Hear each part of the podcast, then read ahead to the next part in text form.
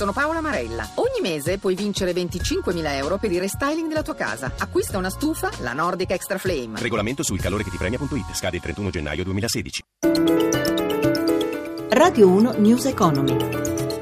18.04, buon pomeriggio, ben trovati da Luigi Massi, chiusura in ordine sparso oggi per le borse europee, ma ci dice tutto sulla seduta Michela Coricelli dalla redazione di Milano. A te. Effettivamente è stata una seduta all'insegna dell'incertezza, Milano al termine c'è dello 0,10%, limando però buona parte delle perdite della giornata. Francoforte è terminata piatta, invece Parigi più 0,41% e Londra ha guadagnato lo 0,34%. A Piazza Affari i titoli migliori dopo i rialzi del greggio sono stati Tenaris con un guadagno di oltre 4% e Saipem più 3,71%. I peggiori invece appartengono al comparto bancario, Monte dei Paschi meno 2,73% e Banca Popolare dell'Emilia Romagna meno 2,28%. Durante la seduta Intesa San Paolo che ha presentato i suoi conti con utili record è arrivata a perdere 4 punti, poi ha chiuso a meno 1,13%. Lo spread tra BTP italiano e Bund tedesco è a 108 punti base, mentre l'euro si indebolisce ancora, si scambia a un dollaro 0,9 e Wall Street intanto prosegue positiva col Dow Jones a più 0,54 e il Nasdaq a più 0,39%. Linea allo studio. Grazie Coricelli, andiamo avanti. Il PIL 2016 potrebbe crescere fino al 2% se il governo tagliasse con maggior forza le tasse su imprese e famiglie, dice la Confcommercio presentando un rapporto sul peso della burocrazia e degli oneri amministrativi sulle piccole e medie imprese. L'intervista di Stefano Marcucci al presidente della Confcommercio Carlo Sangalli nostre imprese hanno veramente un assoluto bisogno di buona burocrazia, sottolineo di buona burocrazia, quella cioè che consente a un imprenditore di poter lavorare con poche regole semplici, chiare e certe, senza dover impazzire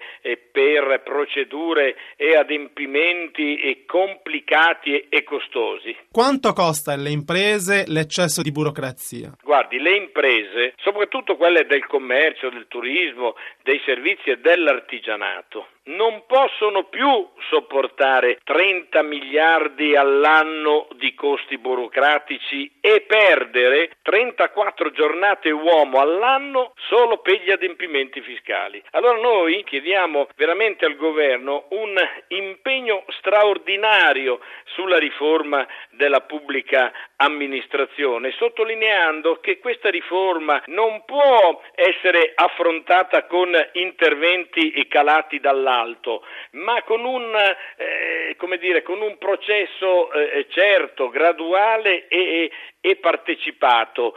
In altre parole, con il pieno coinvolgimento delle imprese.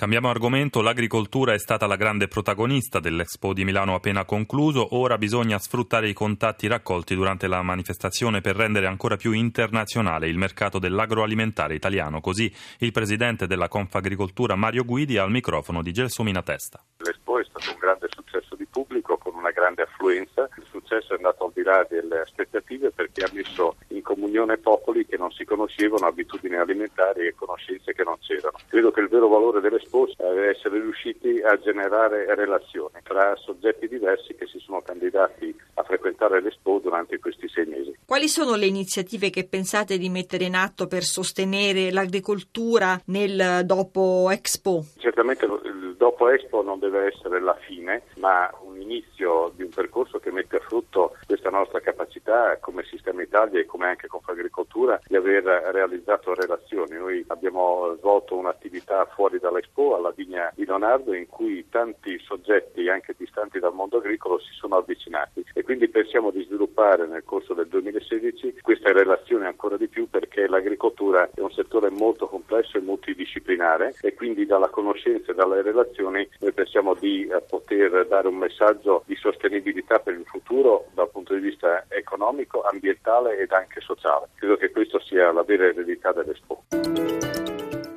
18.09 News Economy a cura di Roberto Pippan torna domani alle 11.32 in regia Mauro Zaninotto da Luigi Massi buon proseguimento d'ascolto su RAI Radio 1 Radio 1 News Economy